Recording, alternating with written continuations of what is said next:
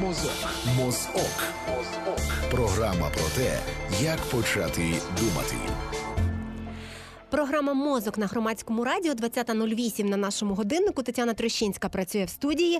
Звукорежисер наш Ігор Онисенко. І у нас трохи менше години, але досить багато часу для того, щоб поговорити сьогодні про політичні технології. У нашій студії гостя Катерина Одарченко. Вона політичний технолог, засновниця SIC Group Ukraine, президентка інституту демократії та розвитку. Добрий вечір. Доброго вечора вам.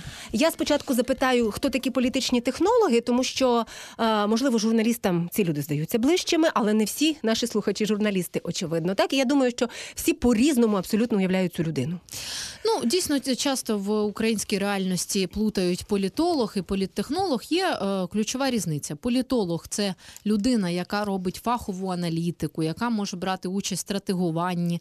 Але політолог не є практиком менеджменту. От е, власне та спеціальність, за якою я свого часу навчалася, в Америці називається political management, да? тобто політичний менеджмент, безпосередньо реалізація виборчих кампаній, репутаційних кампаній, е, менеджмента громадських організацій. До речі, це називається NGO менеджмент. Да? Тобто безпосередньо люди, які можуть не лише спланувати, зробити аналітику чи зробити дослідження, але й реалізувати е, програму власне від виборів до партійного будівництва і решти практичних досить речей.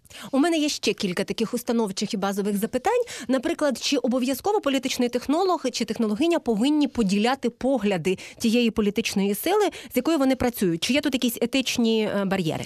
Ну, звісно, тут е, подібне тягнеться до подібного. Е, насправді є певні етичні правила. От я, припустимо, є членом міжнародної асоціації політконсультантів. Там є етичні правила. Якщо ти в цій ком'юніті, то ти їх приймаєш. Да? І відповідно є етичні правила ну, будь-якої кампанії. Ну, от Ми, припустимо, не працюємо принципово з підкупом, з будь-якими формами мотивації. Да? І звісно, е, ну, якщо клієнт шукає собі консультанта, який гречку? буде роздавати гречку, це одні люди. Якщо ну відповідно клієнт шукає людей, які напишуть план розвитку країни, і відповідно це обговорять, це інші клієнти. Тому, звісно, якщо в тебе немає взаємопорозуміння з клієнтом, ну принаймні якогось базисного, да, то ну хорошого контракту не вийде, і ти не зможеш ну щиро цим займатися. Все рівно зараз інформаційні технології досить розповсюджені, і в тому або іншому вигляді ну відомо з ким ти працюєш. В Америці це взагалі ти публічний, коли е, стаєш консультантом певної особи. Е, тому е, знову ж таки можна, ну припустимо, не розділяти погляди в якійсь конкретній сектору політиці, але фундаментальні речі повинні бути ну більш-менш спільні, принаймні в тій кампанії, яку ти організовуєш. І ще одна річ, я тут принагідно скажу, що громадське радіо підписало меморандум за усвідомлений вибір, тому ми абсолютно відверто запитуємо усіх експертів, які у нас з'являються, з ким вони працюють, якщо працюють у цій кампанії. Ви працюєте з кимось у цій кампанії? Да, у нас є контракт з одним з лідерів цієї з лідерів, Да, з лідерів да. рейтингів. З лідерів рейтингів ну, різних. різних рейтингів, якщо це не Але скрізь рейтинги. лідер. Е, ну, плюс-мінус. Да. Плюс-мінус. Да. Е, е, Так, і тому я одразу скажу нашим слухачам, що ми в цій кампанії не агітуємо за жодну людину, і прошу Катерину так само до цього уважно поставитися. Ми просто говоримо про е, можливі технології, які можуть застосовуватися усіма учасниками цього виборчого процесу. Е, Тоді е, я думаю, що ми послухаємо матеріал нашої журналістки Ани Море. Звичайно, він суб'єктивний, тому що вона на свій смак підібрала те, що її здалося значно більш унікальним ніж просто білборди. Але ми розуміємо, що в цій кампанії цього ще дуже і дуже багато. Отже, що незвичного побачила Анна Море у цій кампанії? Білборди, палатки та флаєри на вулиці. Надто звично, певні кандидати в президенти, що виступають на конкретних загальнонаціональних каналах ледь не щодня, теж не дивує. Тоді вашій увазі підбірка цікавинок з цієї передвиборчої кампанії. І перша Фейсбук-сторінка під назвою Садовий котик публікувала відео Садовий читає реп. Нас повинні боятися. Україну мають боятися, тоді нас будуть поважати. Ми повинні бути страшними. Нас повинні боятися. Ми повинні бути сильними. Ми повинні вміти воювати. І так буде. Один плюс один замість того, аби назвати усіх 44 кандидатів, дав коментар нумеролога про значення цієї цифри. Нумеролог Сергій Букацела. Після кількох маніпуляцій із 44 виходить планета Уран. На телеканалі Прямий вже місяць показують мультфільм Кавер на Саус Парк Зашкварені. Редакція попереджає, усі персонажі мультфільму вигадані не існують в реальному житті. Тож, якщо ви раптом побачите хоч одне знайоме обличчя, перехрестіться або зверніться до лікаря. І взагалі краще не дивіть. На початку мультика творці заявляють, що усі персонажі вигадані, але згадують тут і Володимира Зеленського, і Юлію Тимошенко, і Анатолія Гриценка, і Андрія Садового. Усіх в невигідному світлі, звісно. То давай іди сюди, прибери свої понти, зоціни наші мульти, і вообще ми молодці, ми тут рулимо усім,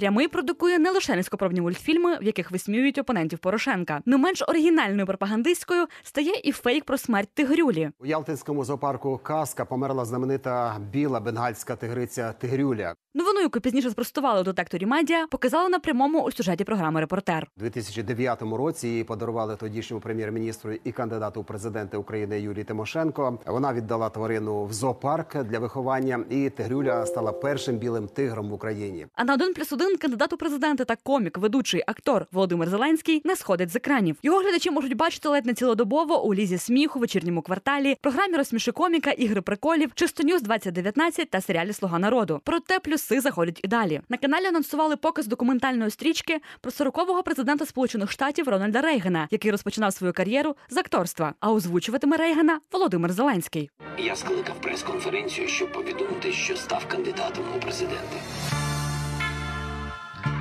Це маячня, що Рональд Рейган просто актор. Він все життя готувався до політики.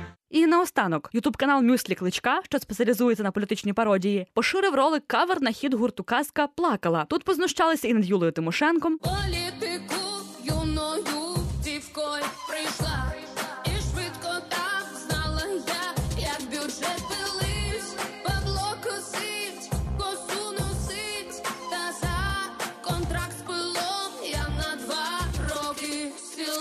і над Петром Порошенком.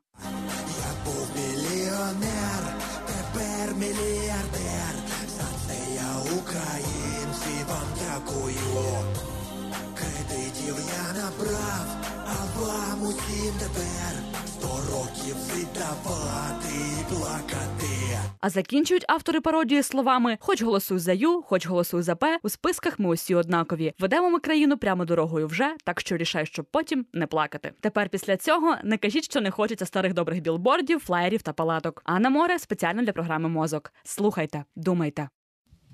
Програма мозок, як ви зрозуміли в ефірі. Тетяна Трещинська працює в студії, і політичний технолог Катерина Одарченко у нашій студії. Нам можна подзвонити і поставити Катерині запитання 0800 750 490 безкоштовно стаціонарного і мобільного написати на Viber 067 67 404 76. Ем, ну я розумію, що це такий зріз е, лише частиночки маленької Ну, того, да, да, да. того що, що бачать, чують наші слухачі і слухачки. Але я собі подумала, що я навіть не уявляю, от я чесно, я як- навіть як журналістка не уявляю.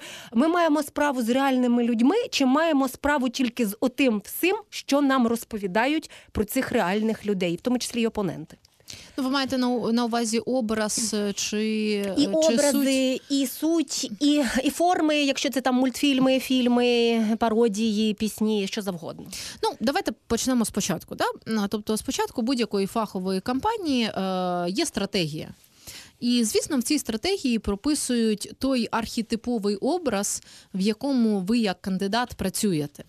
І ну, це філософська бесіда, наскільки він внутрішньо прийнятний чи неприйнятний, але е, тим паче ну, є образ борця, да? архетипового борця, який там від Артеміди е, до, припустимо, там княгині Ольги, як борця, є класичним. Да?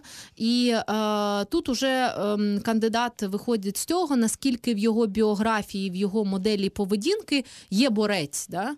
Або, припустимо, якщо це е, ну, такий мудрець, да? або Афіна, або ну, відповідно, ну як я кажу зараз про жіночі образи, е, то знову ж таки, е, якщо людина володіє цими якостями, то воно органічно приймається.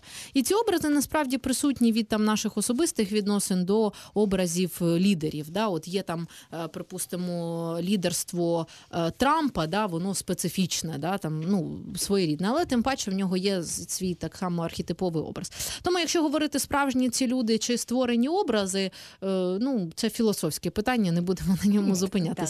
А В стратегії також прописано безумовно ті основні теми, які е, кандидат буде поширювати, тому що основне правило політичної комунікації не можна поширювати більше трьох основних тем. Люди просто не сприймають, і ти не встигаєш, навіть якщо класично починаєш за півроку перед виборчу кампанію, ти не встигаєш подати більше ніж три теми. Потім, уже після того, як ти прописуєш, яка критика буде, як працювати з цією критикою, особливості ем, нинішніх електоральних настроїв, запитів суспільства, да, ем, тестуєш, наскільки твої ідеї сприймаються чи не сприймаються, і в якій формі вони сприймаються. Да? Тому що можна назвати одні й ті самі речі в різній формі, і сприйматися буде по-різному. І знову ж таки, тут робиться досить багато детальних досліджень, і є погана історія, коли поміряли соціологію і відповідно запропонували те, що люди хочуть. А є хороша історія, коли у вас дійсно є запропонувати, що ви хочете, і вже ви потім адаптуєте це до суспільства. Тобто, знову ж таки, дві різні філософії. Др- Потім а, прописується до цього документа другий важливий документ це конфігурація або тактика кампанії, тобто умовно за якими етапами що ви будете робити. І відповідно ролики, які ви продемонстрували, там е, обхід квартир, е, намети, це все є е, частинки оцієї затвердженої завчасно тактики роботи. І якщо в тебе це все розплановано, ти можеш працювати ефективно, е, небагато ресурсів використовувати, бо ти завчасно все спланував. Те, що озвучувала ваша колега. З критикою це є спецпроекти. Ну тобто, якщо певний кандидат бачить, е, що ну там потрібно критикувати опонентів, це погана насправді історія, тому що не, не кожен кандидат розуміє, що критикуючи опонента, ти вкладаєш в нього кошти. Ну по суті. Але тим паче, якщо кандидати таке бачать, це називається там сірий штаб або додатковий штаб, спецпроекти, які робляться власне для критики ну певних інших опонентів. І знову ж таки, це часто робиться не фахово е, і зрозуміло, хто це замовляє. Е, і знову ж таки, це виникає через те, що люди економлять на дослідженні і економлять на, на, на мізках. Ну тобто, да, чому часто кажуть одні ті самі меседжі, неефективні, або там один меседж про те, що з людьми і для людей, да, якісь банальні. Е, тому що мало багато спеціалістів, хто може організувати платні мітинги, да, але мало спеціалістів, хто вміє, ну припустимо, читати нейромаркетингові дослідження. Да? І від цього така в тому числі якість політики, тому що люди, які, яким цікаво займатися цією роботою, вони прагнуть реалізувати в тому числі зі своїми клієнтами цікаві, корисні для суспільства речі. Да? А ті, кому ну хто просто хоче заробити на відкатах у штабі, е, ну ті відповідно максимально роздувають бюджет, припустимо, такими методами, як підкуп. Ну, хоча цей метод, до речі, глобально по країні є неефективним. У нас є на зв'язку зараз на, на телефонній лінії слухач. Е, Чи чуєте ви нас? Чую, чую. Так, прошу запитання ваше. Вас вітає російськомовний київський обивач. Очень приємно. 1 травня 2014 року, а, побачив бікморду цукеркового кандидата у президенти поруч з байковим кладовищем. Місячне запитання, думаю, що ж це таке? Ну, потім були Іловайськ, Бальство і т.п. Нині бачу бікборду кандидата в президенти. Президент повинен бути один. Я. А проти бікборда іншого кандидата. Муралов наш президент. Розтлумачте це. Дякуємо вам за запитання. Е, е, Я так розумію, що і місце збентежило нашого слухача. Ну, дивіться, якщо говорити про місця, то е, ну як це технологічно робиться? Ти вираховуєш, який об'єм мінімальний тобі потрібно зовнішньої реклами. Ну тому що якщо говорити про охоплення по всій Україні, є мінімальні показники, менше котрих ну немає сенсу купувати ці білборди. Да? Е, і кандидат безумовно не знає кожне місце, де цей білборд знаходиться. Тобто це досить велика кількість. Ти звертаєшся до е, рекламної кампанії, контролюєш відповідно ці охоплення, е, і потім контролюєш наскільки вчасно розмістили цю продукцію. Тому знову ж Навряд таки чи кандидат робить об'їзд і дивиться, де конкретно поставили його обличчя. Ну, якщо- Чи ставлять ще й досі, от раніше було говорили, та що ставлять вздовж тої дороги, коли кандидат їздить на роботу. Ну, знаєте, є жарт. е, Там от є декілька кандидатів по країні, які вкладають дуже великі не свої кошти в мажоритарні вибори. Ну це коли в парламент ідуть. І от одного кандидата дуже не любили, і його борди постійно ем, люди ну щось в них кидали. І він просто охоронця для кожного борда ставив.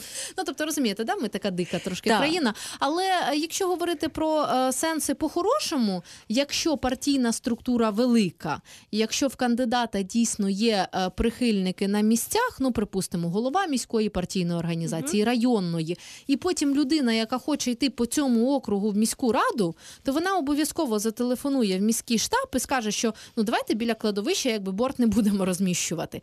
Але е, ці розвинені структури є виключно там ну в трьох політичних сил в країні. Тому от таке і відбувається. З приводу президент лише один, е, ну це його це його політична стратегія. Ну тобто, якщо говорити про політичну стратегію нинішнього президента, то вона заключається в тому, що в нього небагато електорату, але він намагається апелювати до Відсутності ну, вибору. До відсутності вибору, до, начебто, реваншистських настроїв і до сакральних тем. Але розумієте, сакральні теми е, ну вони працювали в історії багато разів. Але знову ж таки, все рівно, ну по соціології люди відповідають на питання, що потрібно економічні реформи, да і е, ну тобто, що економіка є на першому місці. Е, Тому знову ж таки він е, над цим працює, але те, що я бачу в полях, то е, ну і інші методи використовуються. Е, Ну можливо, іншого разу поговоримо.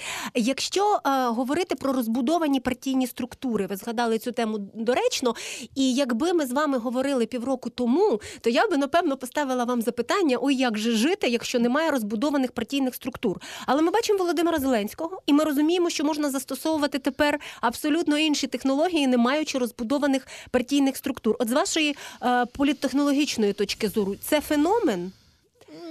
Ні. Ну е, насправді дивіться, ну є формуюча соціологія, ем, яку можна замовити умовно по контрактам, да? ну, щоб не, не ображати нікого. Вона не буде фейковою, да? тобто вона буде досить правдивою по методології, але припустимо, там буде правильна вибірка, да? припустимо, м- молодих людей, да? там, е, які більше схильні голосувати. Або там е, буде ну, правильної послідовності поставлені запитання. Та дослідження, якою, якими користуються ну, професійні політтехнологи, це дуже великий масив. Ну, тобто, щоб розібратися ну, по ситуації, потрібно мінімум 600 сторінок перечитати да? ну, для розуміння. Як кількісних Це досліджень, так і Це теж важливо розуміти, те, що недостатньо одної новини з заголовком, безумовно, рейтинг росте. Безумовно. Ну, тим паче, якщо ці новини розміщуються, то це комусь треба. Е, Ну, це називається формуюча соціологія. І е, знову ж таки, те, що я бачу в якісних дослідженнях, дійсно, е, ну ви ж бачили, що люди декларують явку 78%. Ніколи в Україні не була явка 78%. І не буде. Е, Тому знову ж таки молоді люди, які зараз декларують підтримку і активність, вони зазвичай не приходять на вибори.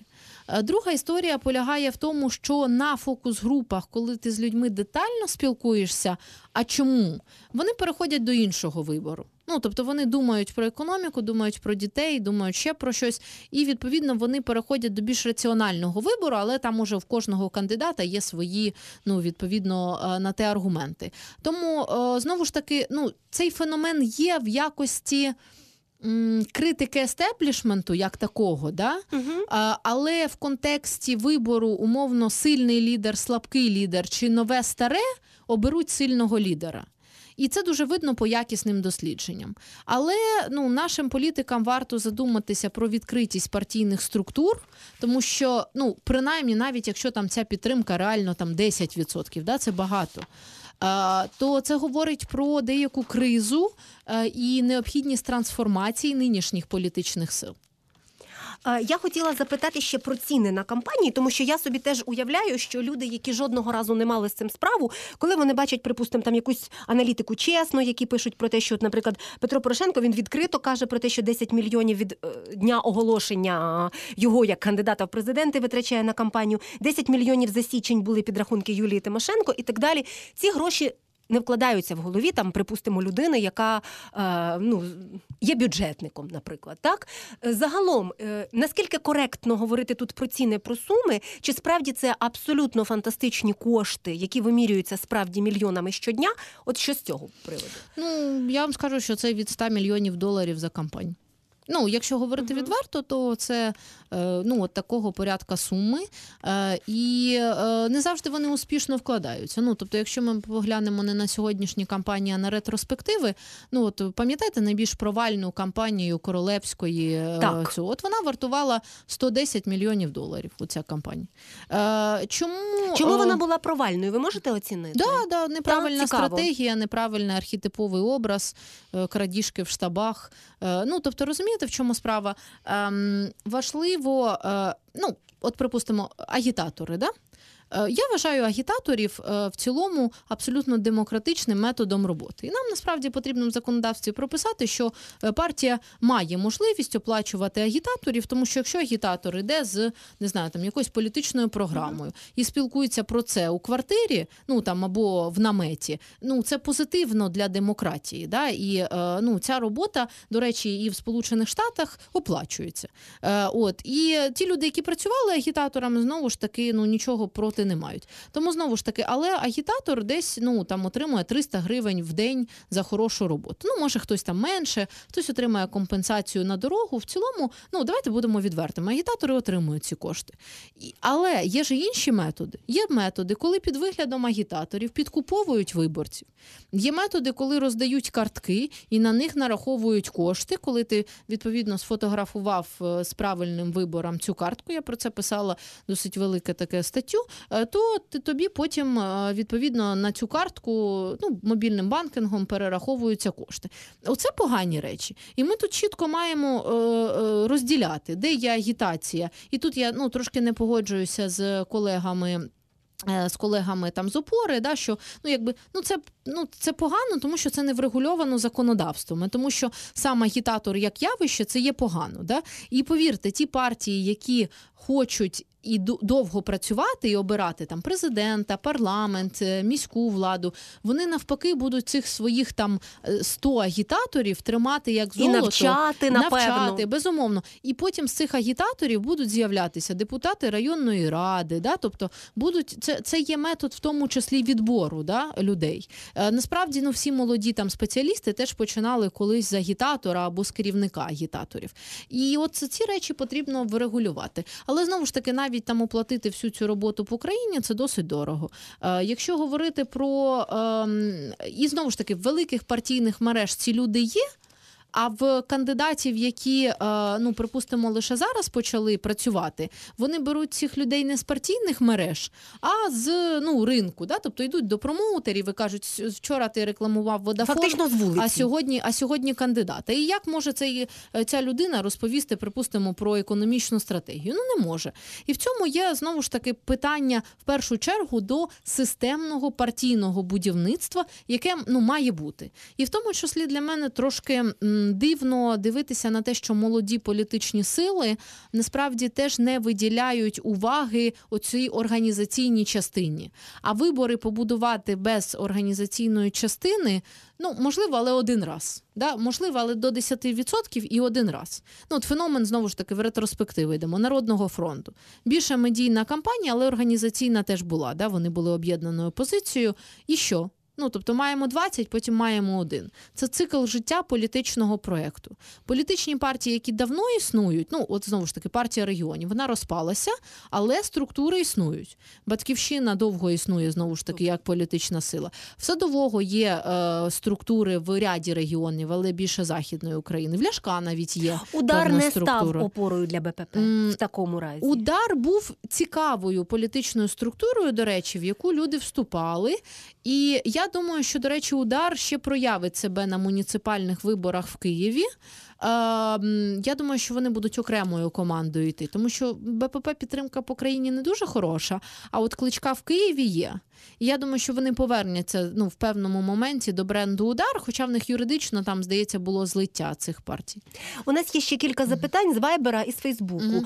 Запитання з Вайбера, цікава розмова. Дякую. Як часто клієнти не розраховуються з політтехнологами? З яких причин? Ну, у нас е, є контракт, і відповідно цей контракт е, заключений. Нам так зручніше. Цей контракт заключений або з фізичною особою, або з політичною партією. І ну, з нами розраховуються, тому що ну, цей контракт в цілому є публічний. І ми навіть от одні люди були так досить специфічні е, і ну, звикли там некоректно поводитися. І ми, до речі, виграли в них справу в суді. Тому і тут знову ж таки, от, до речі, в Печерському. Тому він буває, він так. Буває інколи справедливий. І коли в тебе є е, юридична, е, ну ми товариство обмеженої відповідальності, тобто ми підписуємо контракт. Е, але дійсно з колегами, які ну не мають для того, аби мати фірму, ну тобі потрібен деякий об'єм постійної роботи. Це насправді важко ну, в нашій політичній культурі. Але якщо, припустимо, є талановиті колеги, які працюють як фізичні особи, ну в цьому є деякі, деякі питання. І знову ж таки, це пов'язано в першу чергу з культурою розуміння цієї роботи. Тому що розумієте, от ем, якщо ти йдеш до стоматолога, ти ж не підеш до стоматолога там дружини друга, да? Ну тобто ти підеш до фахівця. Але з консалтингом, припустимо, організацію виборів, чомусь е, кожен є спеціалістом, да? хоча це теж сфера Футбол і новини Е, ще да, додаються да, да, і в політиці. Да. так. Тому е, тут нам потрібно спільно працювати над тим, щоб було розуміння, що потрібно робити, і відповідно було розуміння цінності цієї роботи, так само як цінності роботи лікаря. І ми в тому числі, от припустимо, для цього робимо безкоштовні тренінги, лекції, там книжки пишемо для того, аби людина, яка ну звісно, не можна зробити там без контракту президентську кампанію. Це багато людей. Там у нас 14 людей в офісі, всі зараз задіяні. Але якщо ти, припустимо, не маєш коштів працювати зі спеціалістами, але йдеш в районну раду, будь ласка, подивися лекції, і по суті, ну там візьми 2 тисячі гривень і йди в районну раду, іди по квартирам. Але людині важливо вкласти в мозок саме правильний алгоритм організації, інакше з'являється ситуація зневіри. Тобто, коли розумні люди не йдуть в політику, тому що вважають, що це або дуже закрито, або дуже дорого, і тоді йдуть не найбільш достойні. І в цьому є ну проблематика. Є ще запитання, особисте запитання до Катерини Одарченко, гості нашої. Як вона сама робить вибір на виборах? Чи переконані ви, що ви самі не є об'єктом маніпуляції? Ну, якщо ми всі в житті, а кохання це комунікація чи маніпуляція. Е, Знаєте, це залежить. Якщо це складне- незалежність, а любов, так. Ну, складне питання, да, для, для кожного воно своє. Е, ну, е, здебільшого, е, ми не завжди, ну тобто, якщо ти працюєш, припустимо, на муніципальних виборах, то не завжди ти працюєш в тому місці, де ну, власне, ти голосуєш. А ну, якщо говорити про роботу Ну, парламентські власне, чи парламентські чи президентські, так. то е, ну, здебільшого ми підтримуємо тих, з кого і я голосую е, за цих людей. Е, Принаймні, ну, ті проекти, які е, зараз реалізовуємо, я щиро їх вважаю корисними для розвитку суспільства. Чи працює похід в поля, про який ви так само згадували, особисті зустрічі з виборцями, е, намети, е, дзвінки? Е, Дзвінки не знаю, на мене, наприклад, не працюють, тому що я вже чотирьох агітаторів відправила не дуже культурно, зізнаюсь, тут прямо в ефірі. З запитанням, де ви взяли мої персональні дані, і не отримавши відповідь на це. Це, до речі, хороша порада. Кажіть, як політтехнолог-агітаторам, хай розповідають, де взяли персональні дані. Ну, вони, якщо, якби, якщо ви їм нічого не підписували, то вони в цілому не повинні вони в цілому не повинні були їх Да, мати. да, да. Так, То- так. Це, до речі, ну дивіться, працює те, що е, е, є в певній системі. Тобто е, не буде працювати агітація, якщо ви не скомунікували з людиною мінімум 5 разів. Тобто, умовно, у вас є е, меседж там. Не знаю, давайте абстрактний. Перспектива розвитку країни. Припустимо, ви написали програму Перспектива розвитку. От е, людина побачила на білборді кандидат А, перспектива розвитку. Потім кандидат побачив Фейсбук рекламу, е, перспектива розвитку, почитай. Почитав. Е, Потім, відповідно, приходить агітатор і каже: А як ви, як там молода мама, відноситеся до такого пункту перспективи розвитку? Потім, відповідно, вам зателефонували, бо ви підписали, що ви підтримуєте, запросили на зустріч з лідером. Потім, припустимо, ви прочитали ще в газеті е, певну новину, отримали запрошення на вибори і прийшли на вибори. Тобто, ну я вам проілюструвала варіант. Насправді в виборах можуть бути ще чутки, якісь формуючі впливи, але тим паче це працює виключно так. І а, працює, якщо ви є симпатиком, не знаю, кандидата А. То вам є сенс телефонувати, якщо ви щось підписали, ну що робить кандидат А. Інакше, ну який сенс вам телефонувати? Ну, є, є методи формуючих опитувань, там це трошки, це трошки інакше. Ну, коли вам е, телефонують, начебто, з опитуванням, але ну, сенс проінформувати вас про щось.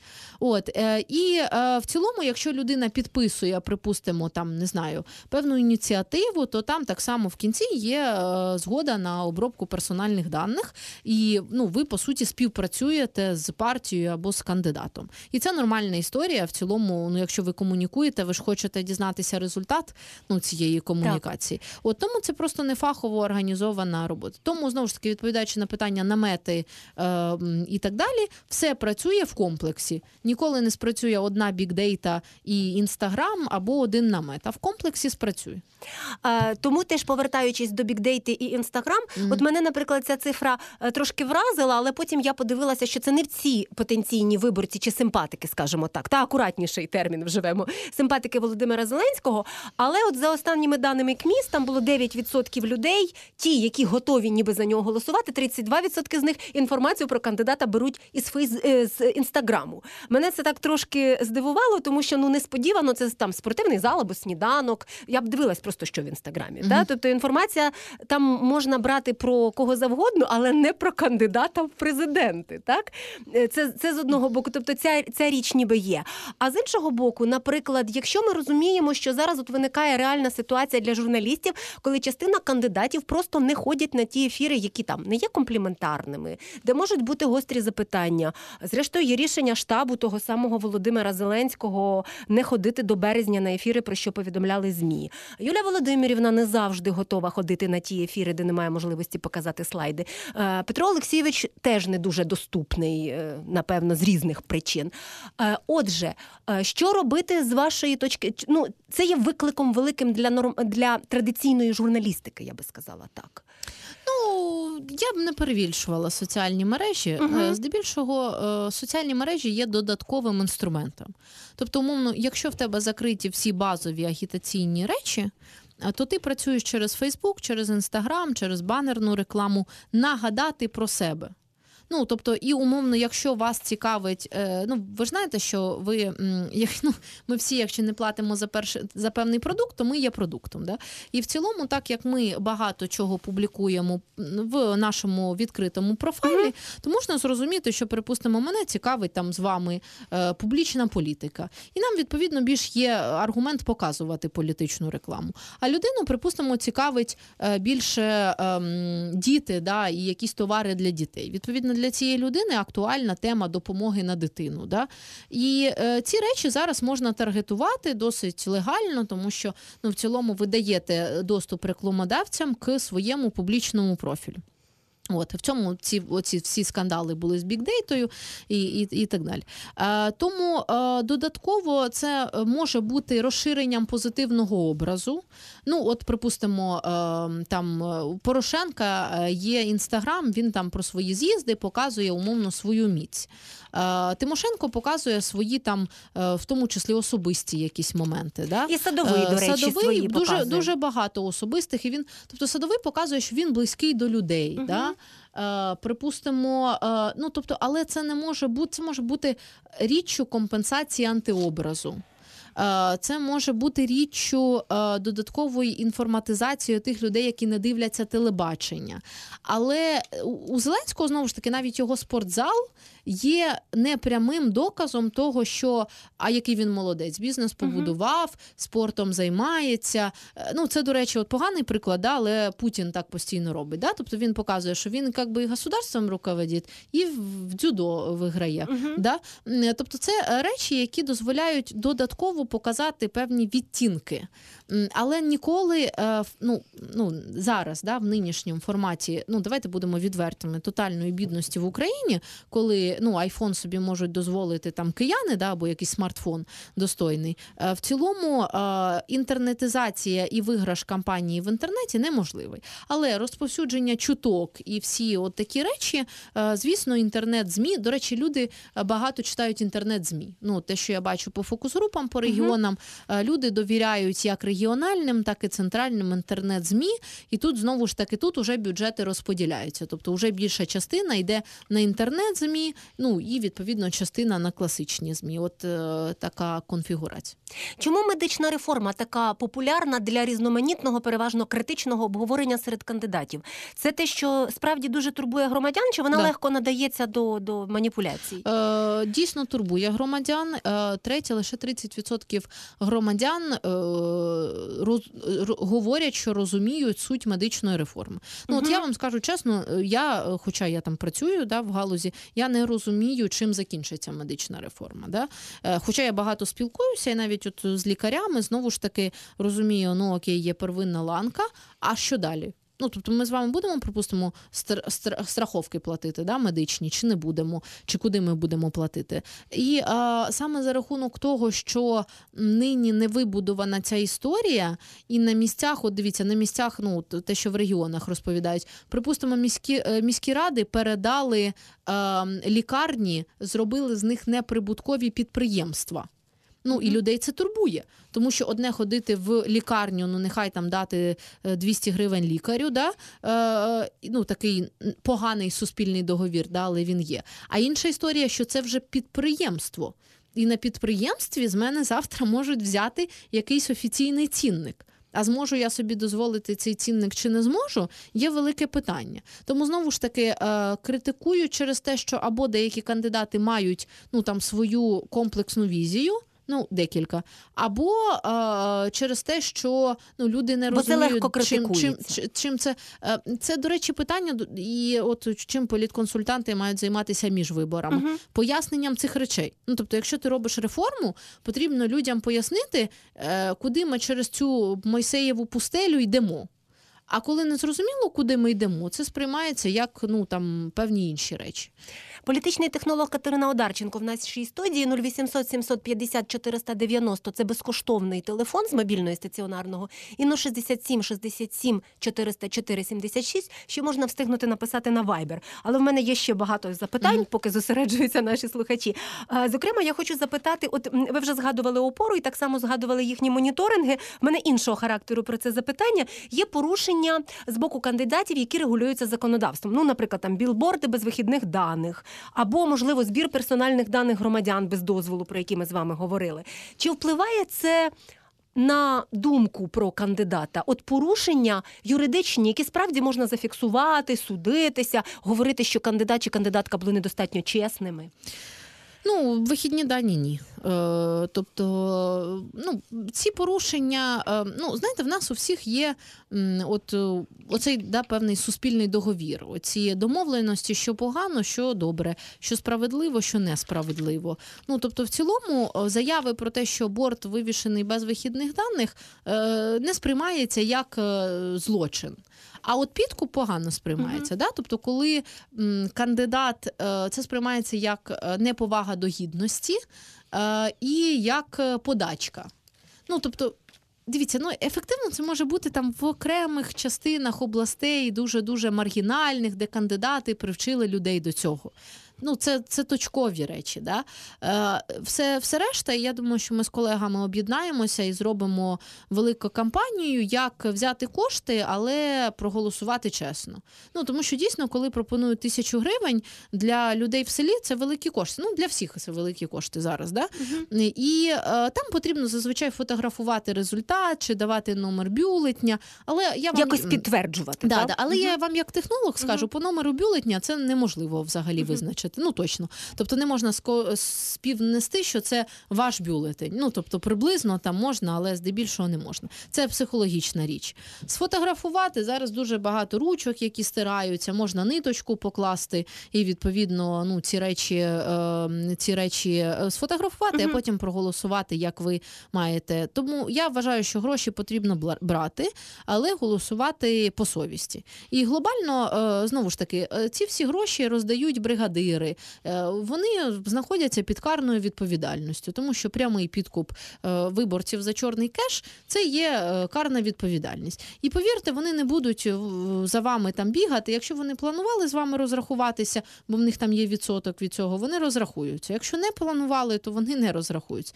Тому знову ж таки, знайдіть, купіть собі зараз є час ручку, яка стирається.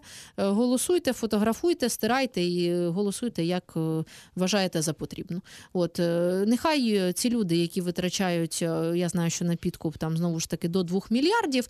е, Є підкуп через е, міський бюджет. Ну тобто, коли виписується, начебто, соціальна допомога, але під певного кандидата, і підкуп безпосередньо грошима. Методів контролю в них немає. Ну окрім там підприємства Запоріжсталь, ну якихось дуже, ну там, де знаєте, бригадир вас приводить. Врешті механізмів немає, тому беріть, а голосуйте, як вважаєте за потрібне. Е, Якщо говорити про е, ті методи, які там були популярними в 2004 році, три тури, е, були популярними раніше ще трошки. Підвез е, ці каруселі, та е, підвезення е, громадян на інші дільниці, мертві душі і так далі. Все це вже на 2019 втратило свою актуальність? Дуже актуально. Дуже, Дуже актуально. актуально. Да, зараз взагалі ситуація трагічна, бо ну дивіться, робиться поквартирний обхід, припустимо. Завищується явка, завищується підтримка певного кандидата. Ну, особливо легко це робити, коли є адміністративний ресурс. Ти розумієш, де в квартирі заробітчани, де не заробітчани, де в будинку заробітчани в селі. Ну, в селі ж всі ж одне одного знають, де не заробітчани. І відповідно потім е, і безумовно маніпуляції з членами комісії. От чому так багато кандидатів в президенти? Це не всі розуміють. Тому що вони продають свої місця в комісіях. Ну, відповідно, ті люди, які там же навіть є люди, які е, рахунки не повідкривали виборчі. Да? От е, це ті люди, які продадуть свої місця в комісіях. Ну і щоб ви розуміли, в ну в комісіях вищого рівня це десь 10 тисяч доларів за людину. Да? І е, от такі от продажні члени комісій. Потім в останні там от дільниця має закриватися. Вони домальовують відповідно певний результат. І потім в момент, коли всі вже втомилися, там о другій ночі, ну докладають відповідно ці бюлетні, що вони там десь були і так далі. Ці речі абсолютно актуальні. Звісно, цього не буде відбуватися тут, там в Шевченківському чи Печерському районі Києва, але це буде масово відбуватися в селах, е, там, де от якраз масово є члени комісій, е, які, ну скажімо так, заточені на фальшування результату. І якраз потім буде аргументація, що чекайте, велика явка і так далі. Ну будемо відверті, що навіть звернутися до статистики е, міграційної служби, да, і Мінсоцполітики про це казав, здається, більше трьох мільйонів лише офіційно там виїхали і працюють за кордоном.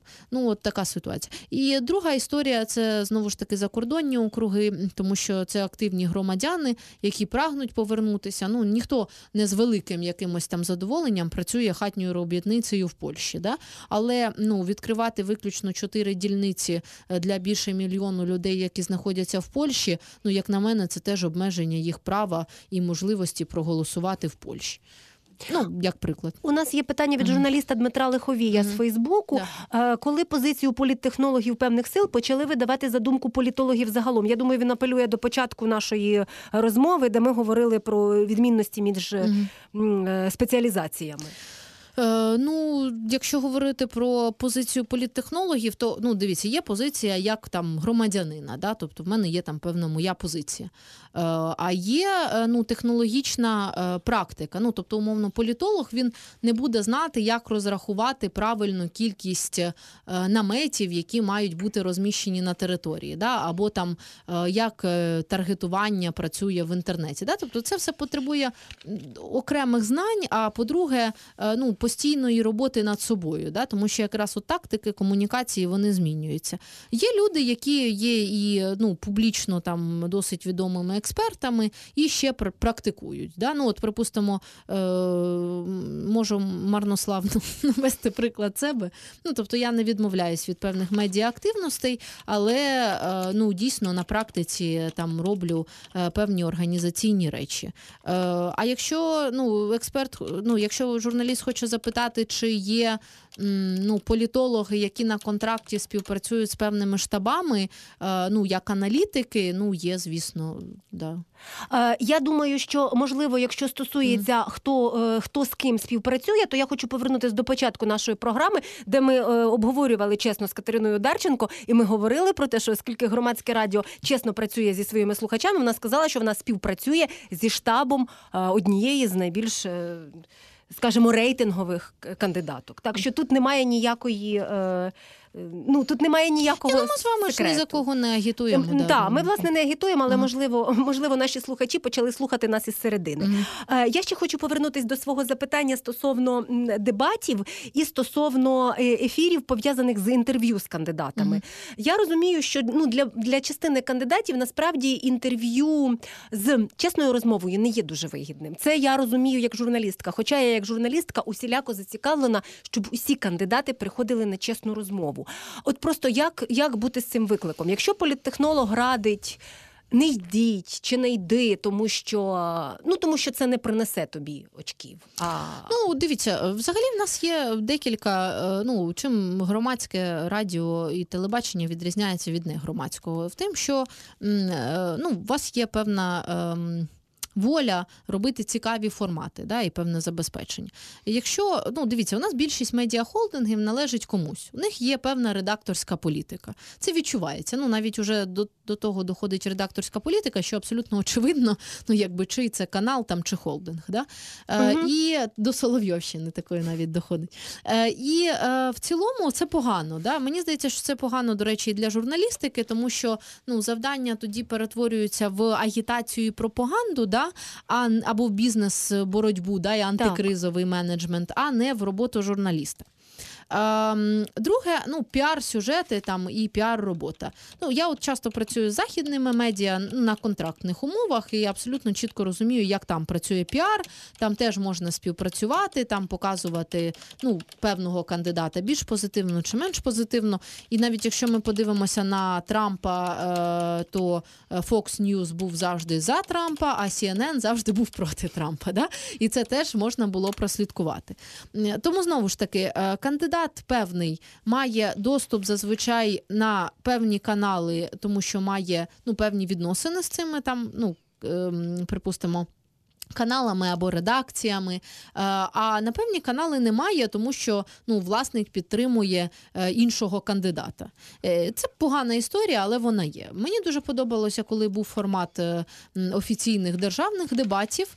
Е, Чому це добре? Тому що тоді кандидат е, починає е, дійсно. Вивчати позицію з експертами з приводу політики в різних галузях. Да? Він починає збирати людей, він починає знаходити профільних людей в команді, які відповідають за той або інший вектор. Да? Тобто, по суті, він починає більш активно будувати державну політику на майбутнє да? і мати ці плани. Е, у нас, ну мені здається, декілька кандидатів. Е, ну, до речі, як з великих, там і з малих, да? е, ну, тих, хто непогано да, за суття, але є ну, малими кандидатами. І відповідно, е, які можуть підтримати такого рівня розмову. Е, І це ну і це має бути чітко регламентовано, тому що знову ж таки, ну давайте будемо відвертими. Якщо кандидат йде на канал, який ну завчасно налаштований проти нього, і в якому буде вісім експертів, які будуть проти нього, е, то йти і бути, ну власне, якби е, ну знаєте, як на російських каналах, от я брала участь колись в шоу Соловйова, мені було цікаво, як це організовано. І ти там один якби для биття, і просто ну я була там підготовлена. Вони після цього мене вже не запрошували, тому що ну я там непогано виступила. Але я місяць готувалася, відверто кажучи. І от е, знову ж таки, а дискусія, яка буде зарегламентована, яка буде дійсно розумною, ну ну хто прийде? Ну, п'ять кандидатів, да? а решта. А решта просто не матиме відповідь на ці питання. От у нас є навіть гібридні формати. Які запускають, коли експерти і е, ну малі кандидати в президенти да, приходять. От здавалось би, ти там ну не вкладаєш великі кошти, ти маєш якось підготуватися.